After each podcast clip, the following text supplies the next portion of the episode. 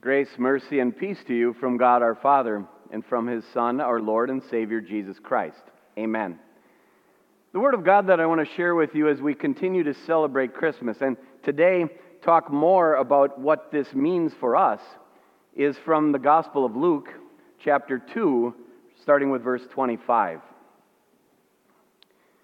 Now there was a man in Jerusalem called Simeon who was righteous and devout. He was waiting for the consolation of Israel, and the Holy Spirit was on him. It had been revealed to him by the Holy Spirit that he would not die before he had seen the Lord's Messiah. Moved by the Spirit, he went into the temple courts. When the parents brought in the child Jesus to do for him what the custom of the law required, Simeon took him in his arms and praised God, saying, Sovereign Lord, as you have promised, you may now dismiss your servant in peace.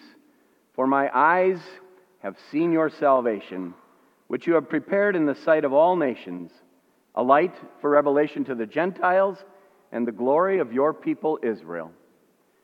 The child's father and mother marveled at what was said about them. This is the word of God.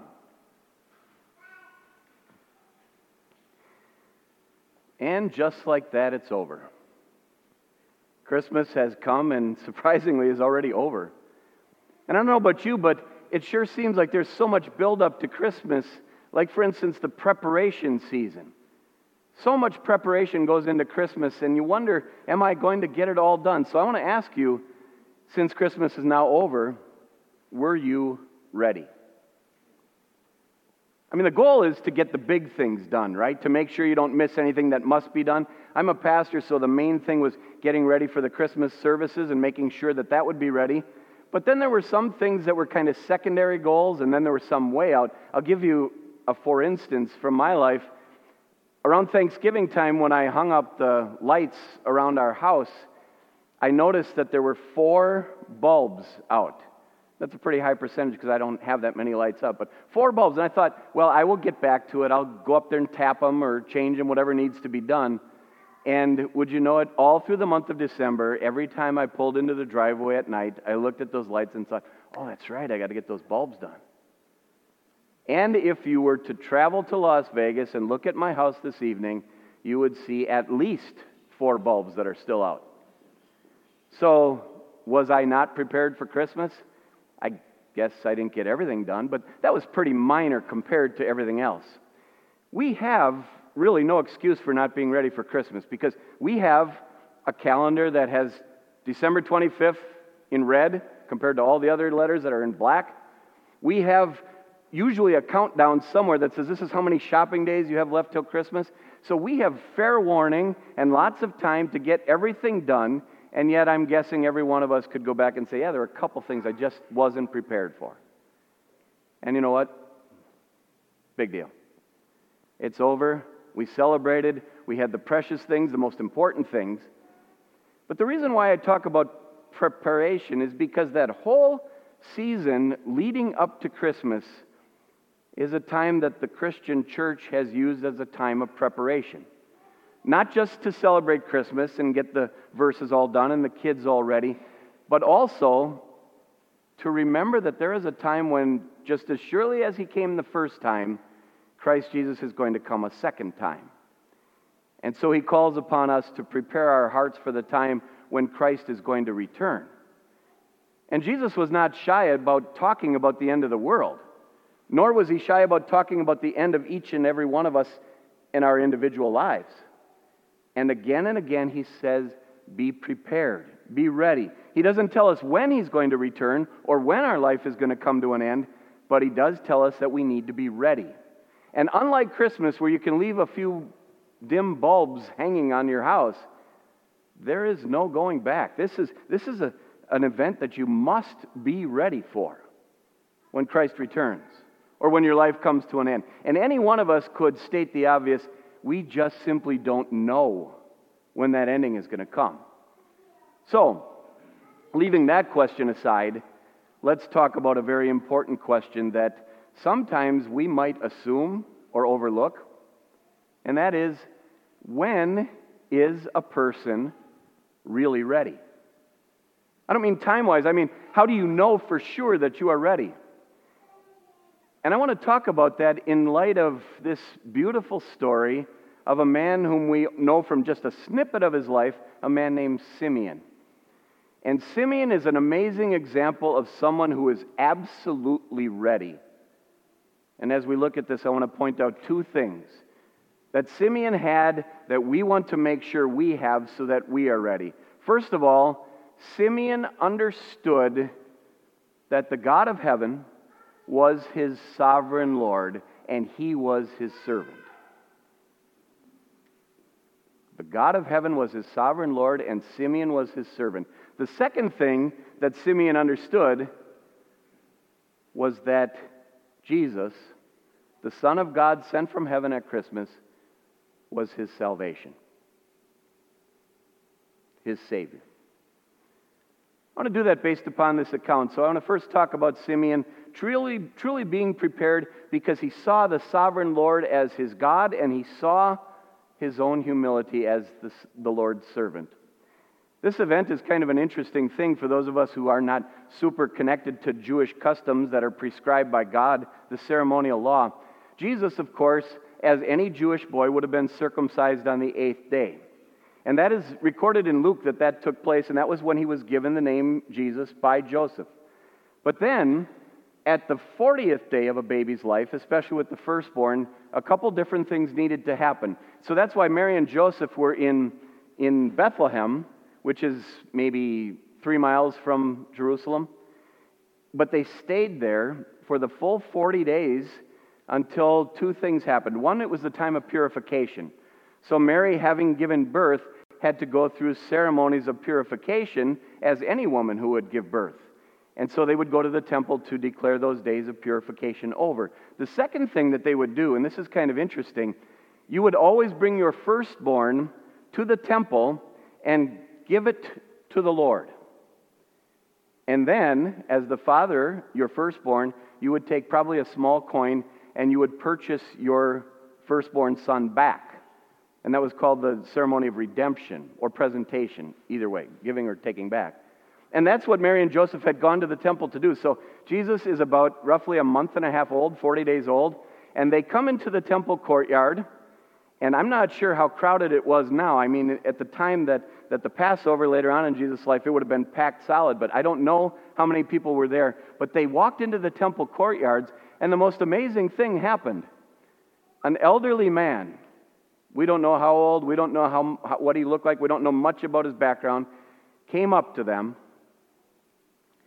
and I'm guessing with a warm, excited look on his face, maybe tears in his eyes, reached out and took their little child from them and held him close in his arms.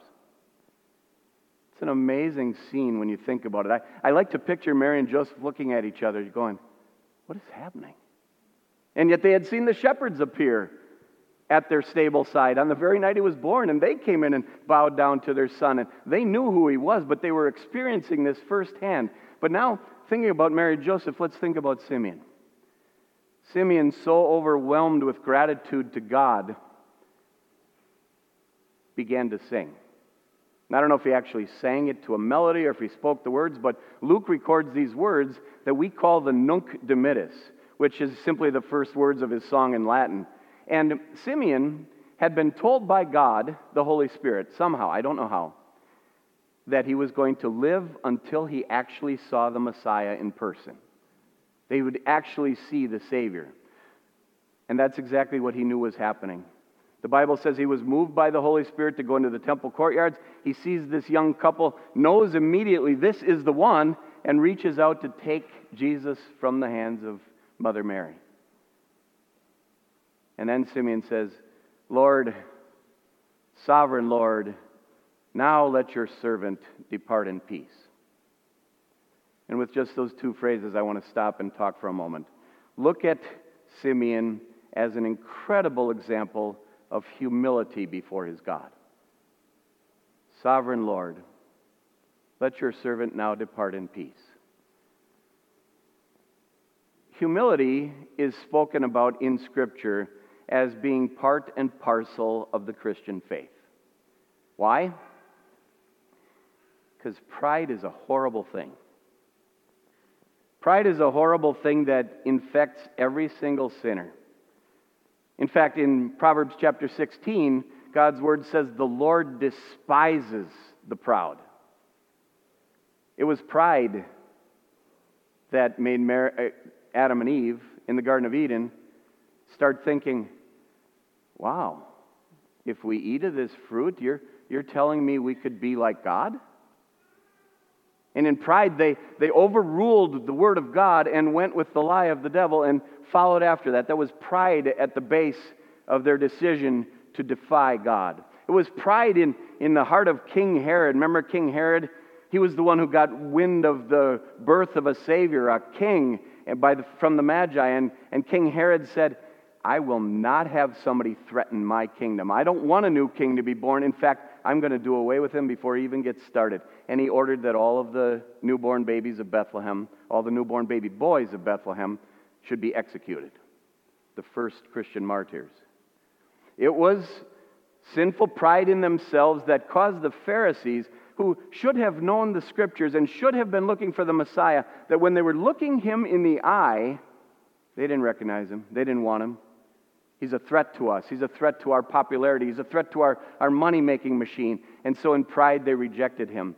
Pride is a horrible thing. And Scripture says, again, Proverbs 16, pride goes before the fall. And whenever I hear that verse, pride goes before the fall or pride goes before the destruction, I think of a scene that maybe you can think back to or you certainly can imagine. A small child, training wheels coming off, riding on a two wheeler for the first time, kind of getting excited, kind of getting confident, which confidence is great, but you can see how quickly it turns when, when the child says, Dad, let go of the seat. I want to do this. And then dad says, Yeah, I'm not sure you're. No, come on. And all of a sudden, the, that pride starts to well up and it turns into anger and, at dad and let go. And so dad lets go. And 15, 20 feet, the bike starts to wobble and crash, road rash.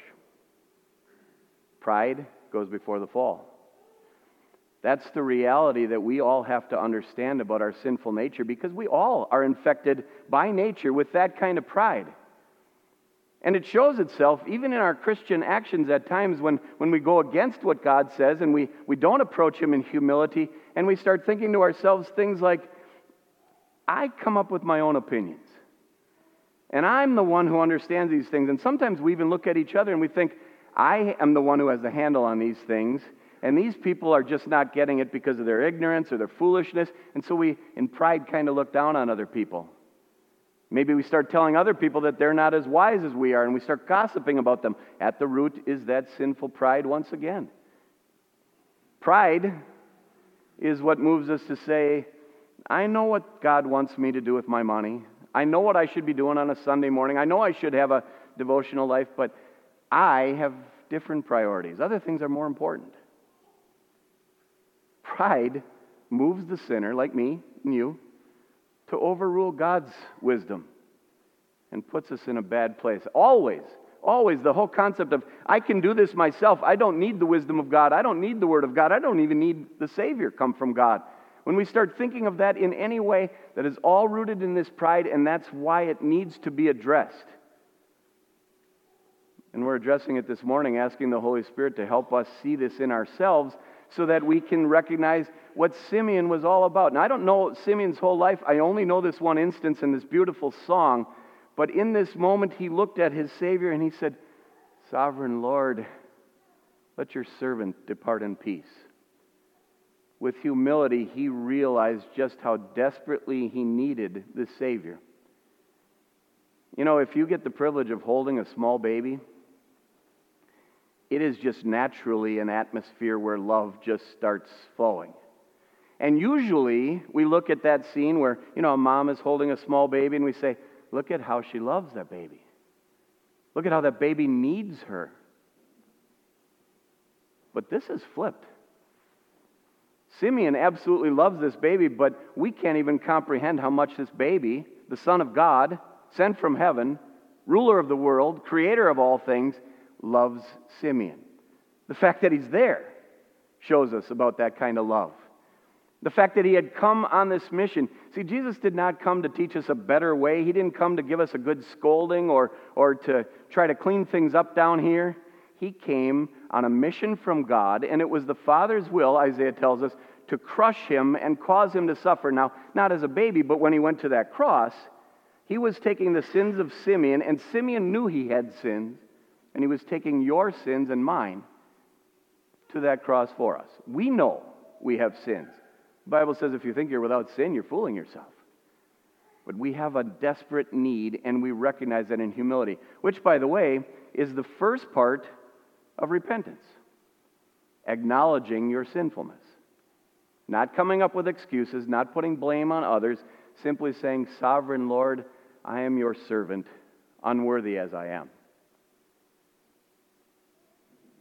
Let's go back to the account of Simeon. I like to think of Simeon kind of as sitting on the pinnacle between the Old Testament and the New Testament. The Old Testament, the old promise was one day a Savior is going to come. And that promise was given from one generation to another, from one prophet to the people, time and time again, looking to the one who would one day come. And now, Simeon, standing there in the temple courtyard, is holding the fulfillment of every one of those promises. So the Old Testament is now fulfilled in Christ. And the New Testament, the new promise, same Savior, says everyone who believes in that child as their Savior will have eternal life. And so Simeon, standing there, saw not only that the Lord was his sovereign, that he himself was only a servant, but he saw that God had come to be his Savior. And that's the amazing aspect of Christmas that we cherish so much. Again, you think about holding a baby and you think about the peace that comes from this. I just love to picture Simeon just looking into the eyes of God's Son. There are so many songs that have been written to the Nunc Dimittis, so many beautiful Christmas songs, so many pictures that have been painted. Maybe you are thinking of one in your mind of Simeon holding up that child with, with joyful tears flowing from his face. If not, Google it this afternoon and look at some of those pictures. Artists are amazing to be able to capture the emotion of this moment. But Simeon knew exactly who this Savior was. He had heard the promises, he had them in the heart. He had the absolute assurance from the Holy Spirit that he would get to see in the flesh the Savior Jesus. And we look at this scene and we say, that must have been amazing. Wouldn't you love to hold Jesus, the baby? Wouldn't you love to just for a minute look into the eyes of God and know that He had come for a world, a world of lost sinners for sure, but to know that He has come for you? Most of you I've never met before, but I can say that with absolute certainty. He came for you. And to be able to hold that child like Simeon was and know just exactly who he was, the one who Isaiah also said would carry our infirmities and take our sorrows and go to the cross and pay for them. Simeon saw all of that in his heart and in his eyes of faith. And he celebrated with great joy because now he had seen the salvation of the Lord. Christians, you don't have to be in the temple courtyard on the exact day to hold Christ Jesus. By the faith that God has given to us, as I said earlier, we know the proverbial real meaning of Christmas. The truth about Christmas is looking at that child, holding him dear from a heart of faith, and saying, This is my hope. Jesus is the one who brings me peace. No one else can. The world has nothing like it. He came from another world to bring this peace to us. There is nothing else in this world that can give me the assurance that no matter what happens, when, when the end comes or when I, my end comes, I am going to be prepared because I'm holding on to my hope and my salvation through Christ. You are holding the Savior Jesus by faith. And that has to make you marvel, doesn't it? Do you know how much you're loved? Do you know how much the God of the heavens, even though we're rebellious sinners, how much He loves you? You are truly prepared when you hold Christ Jesus as your hope and your salvation. You are truly prepared when you see Him as your Lord, yes, but also as the one who loves you enough to step into your place and offer the sacrifice that pays for sins. and gives you the victory of Easter Sunday. That's why, going back to what I said before, it's not just about Jesus being the Savior of the whole world, it is also about the fact that He came for you. Let me just go to one other point then. Simeon, as he sings, says, This Savior is not only the pride and joy of the Jewish race, but He is the light to lighten the Gentiles. So, just as surely as we marvel that Jesus came for each and every one of us, we also marvel that Jesus came for all of us. And you maybe can start hearing, those of you familiar with the Christian church here, you can maybe start hearing the message of Epiphany. And the message of Epiphany is simply this that Jesus is not the Savior for a few people or for a group of people, He is the Savior for literally everyone because He would offer the sacrifice that pays for the sins of the whole world.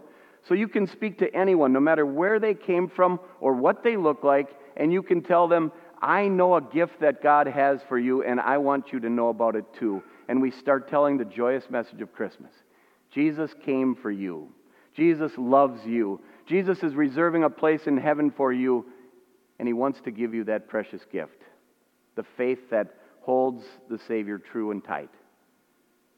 Brothers and sisters, there's so much to be seen in this picture of Simeon with this small child. I will tell you this that I've had the privilege of serving the Lord as a pastor for 32 years. And one of the greatest joys in my whole ministry is when I get to be with a Christian family or a Christian individual in the very last moments of their life.